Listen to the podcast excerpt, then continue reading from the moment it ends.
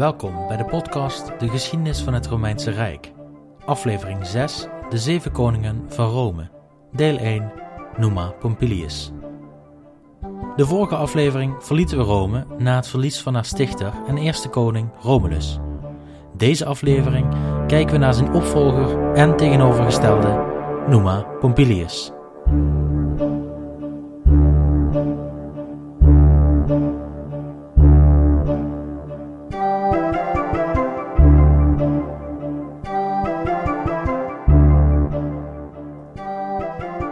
Voordat we beginnen met de aflevering wil ik nog een correctie doorvoeren.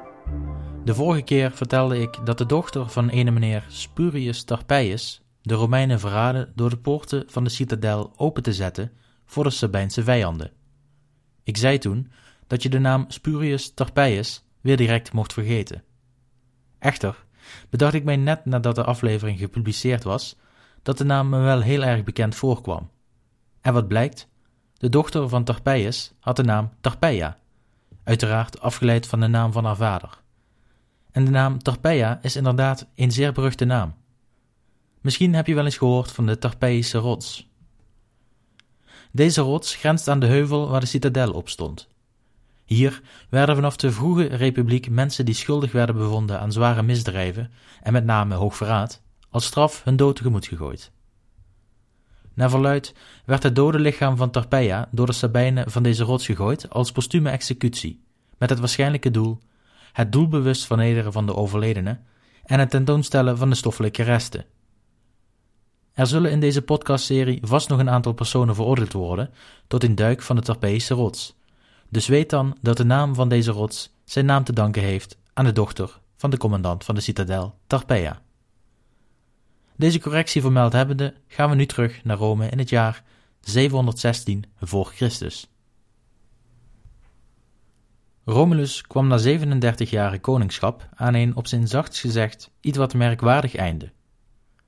Of hij nu vermoord werd door de Senaat of meegenomen werd door Mars naar Olympus, feit blijft dat hij Rome achterliet zonder een erfgenaam te benoemen. De senatoren zouden de taak van het kiezen van een nieuwe koning al snel op zich nemen, maar het bleek niet een gemakkelijke taak te zijn. De Senaat raakte al snel verdeeld door een verschil van inzicht tussen de verschillende groepen. De Sabijnse senatoren vonden dat er een koning gekozen moest worden uit de Sabijnen. Zij hadden immers hun koning, koning Tatius, in tijd terug verloren en er was in die tussentijd geen Sabijnse vertegenwoordiging geweest in het hoogste ambt van Rome. De Romeinen daarentegen vonden het idee van een buitenlandse koning maar een rare. Waar de beide groepen het echter wel over eens waren, was dat ze graag een voortzetting hadden van de monarchie. Ze hadden in die tijd immers nog niet van de vruchten van de vrijheden van de republiek genoten, aldus Livius. Waar ze het ook over eens waren, was dat de stad een leider nodig had. En snel ook.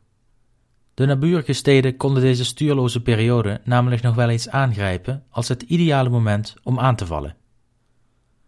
De tijdelijke oplossing kwam door het opdelen van de senatoren in groepen van tien. Volgens Livius waren er op dit moment honderd senatoren, maar Plutarchus schrijft dat na het samengaan van de Sabijnen en Romeinen er nog eens honderd Sabijnse senatoren werden gekozen, en dus komt het aantal senatoren volgens mijn berekeningen op tweehonderd. Maar goed, wie ben ik? Hoe de senatoren ook verdeeld werden, doet er verder niet toe. Ze werden verdeeld in ofwel groepen van tien, in het geval van honderd senatoren, of in groepen van twintig, in het geval van tweehonderd senatoren. Van iedere groep werd vervolgens één iemand naar voren geschoven. Er werden op deze manier dus in totaal tien senatoren naar voren geschoven, van iedere groep één. Deze tien senatoren zouden de absolute macht dragen. Echter was er steeds maar één van deze tien welke de symbolen van autoriteit droeg en omringd werd door de twaalf door Romulus aangestelde lictors. Dit was degene met de echte macht. De tien senatoren zouden deze macht iedere vijf dagen doorgeven aan een ander om zo de stad te kunnen leiden zonder dat er één persoon was welke de volledige macht over langere tijd bezat. Dit systeem kreeg de naam interregnum en zal voor de gehele duur van het Romeinse Rijk worden toegepast voor een periode tussen twee opvolgende heersers. Het interregnum dat ontstond na de dood van Romulus zou één jaar voort duren. Net voor het eind van dit jaar ontstond er onrust onder de plebeiers. U weet wel, het volk dat geen eerste graads familie was of afstamde van de senatoren.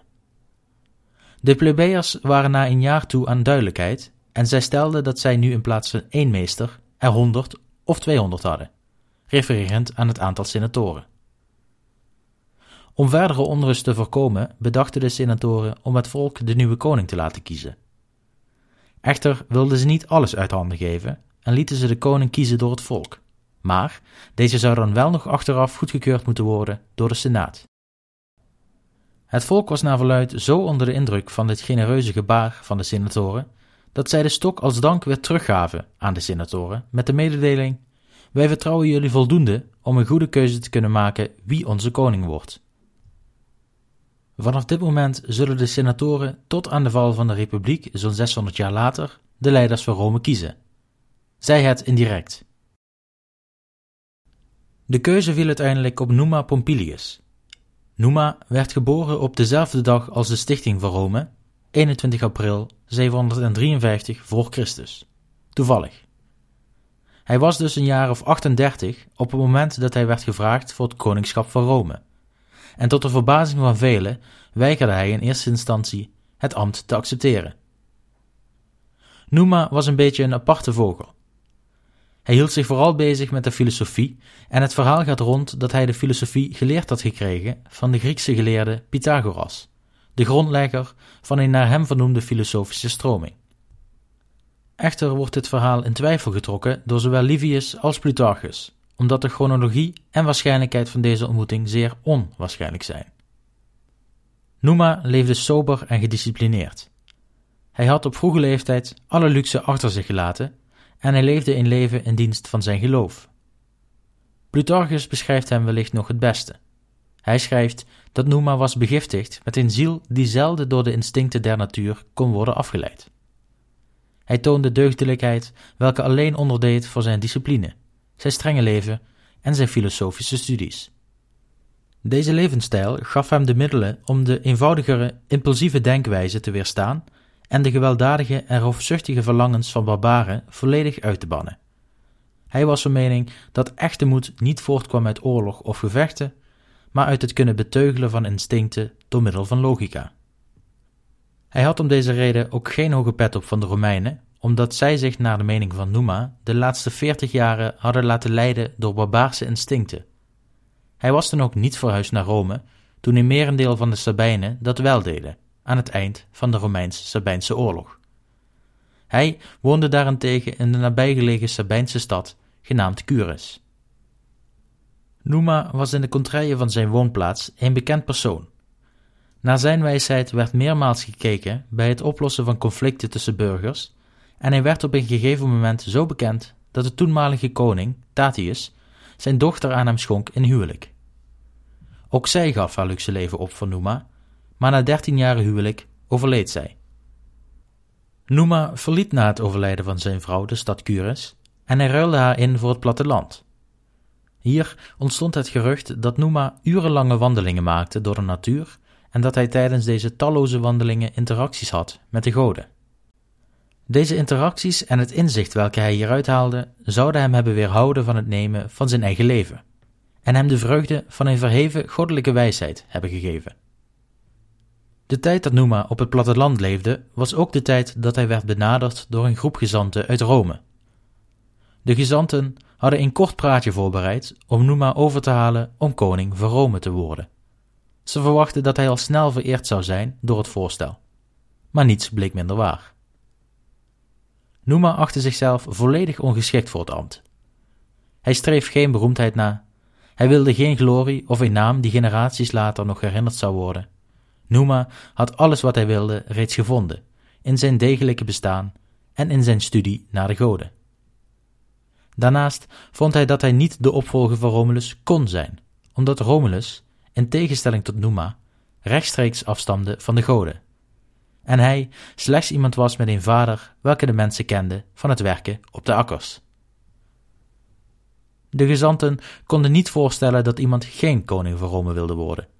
En ze probeerden Numa dan ook koste wat het kost te laten inzien wat een geweldige droogbaan dit wel niet was. en wat hij wel niet kon betekenen voor de Romeinen. Daarnaast was er simpelweg geen andere geschikte kandidaat voor het koningschap. Numa moest het worden. De kans op onlusten in Rome was simpelweg te groot. Dus, hoe haal je een godvrezend, door goddelijke wijsheid verheven filosoof over om koning te worden van je stad? Iemand suggesties? De gezanten kwamen uiteindelijk tot een betoog welke Numa moest overtuigen. Ze zeiden iets in de trant van: dus, je bent niet op zoek naar rijkdom, gezien je tevreden bent met hetgeen je hebt. Je wilt geen beroemdheid door het uitoefenen van gezag, gezien je al beroemdheid hebt uit je deugdelijkheid. Maar vergeet niet dat het besturen van een volk zelf in dienst is aan de goden. Zij roepen nu niet voor niets jouw kwaliteiten van gerechtigheid en wijsheid op, in plaats van ze ongebruikt en daarom waardeloos te laten zijn. De gezanten gingen verder dat hij het verschil kon maken in de omslag van een barbaars Rome naar een deugdelijk Rome, welke met de volken in de nabije omgeving in vrede kon leven en welke de goden op de juiste manieren zouden vereren. Numa raakte gedeeltelijk overtuigd en hij vertrok richting Rome. Eenmaal aangekomen werd hij uitzinnig onthaald door het volk en bij aankomst bij het Capitool verklaarde de Senaat hem tot koning. Echter wilde Numa de titel nog niet accepteren. Hij wilde eerst in teken van de goden dat hij inderdaad met goddelijke goedkeuring het ambt mocht bekleden. Een religieuze leider legde zijn rechterhand op het hoofd van Numa en vroeg de goden een teken te geven wanneer Numa de juiste man was voor het koningschap van Rome. Er brak een ontluisterende stilte uit boven de menigte en men keek vanuit het Capitool over de hele omgeving van Rome, van links naar rechts, op zoek naar een teken. Dan, zoals op de dag van de stichting van Rome en de geboorte van Numa al reeds eerder was gebeurd, stuurde Jupiter een teken in de vorm van een aantal vogels, welke aan de rechterkant van de menigte te zien waren.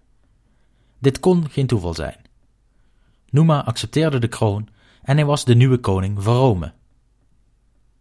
Waarschijnlijk had je de conclusie zelf al getrokken, maar Numa Pompilius was een heel andere soort leider dan Romulus.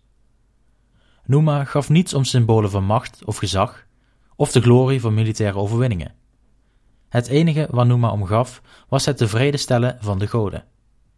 Niet alleen hij zou zijn leven moeten inrichten naar de wil van de goden, maar ook de Romeinen, daar waar hij nu voor hen verantwoordelijk was, op aanwijzing van Jupiter.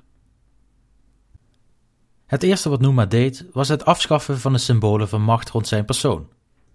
Romulus had in zijn regeerperiode driehonderd van zijn beste soldaten benoemd tot persoonlijke lijfwacht.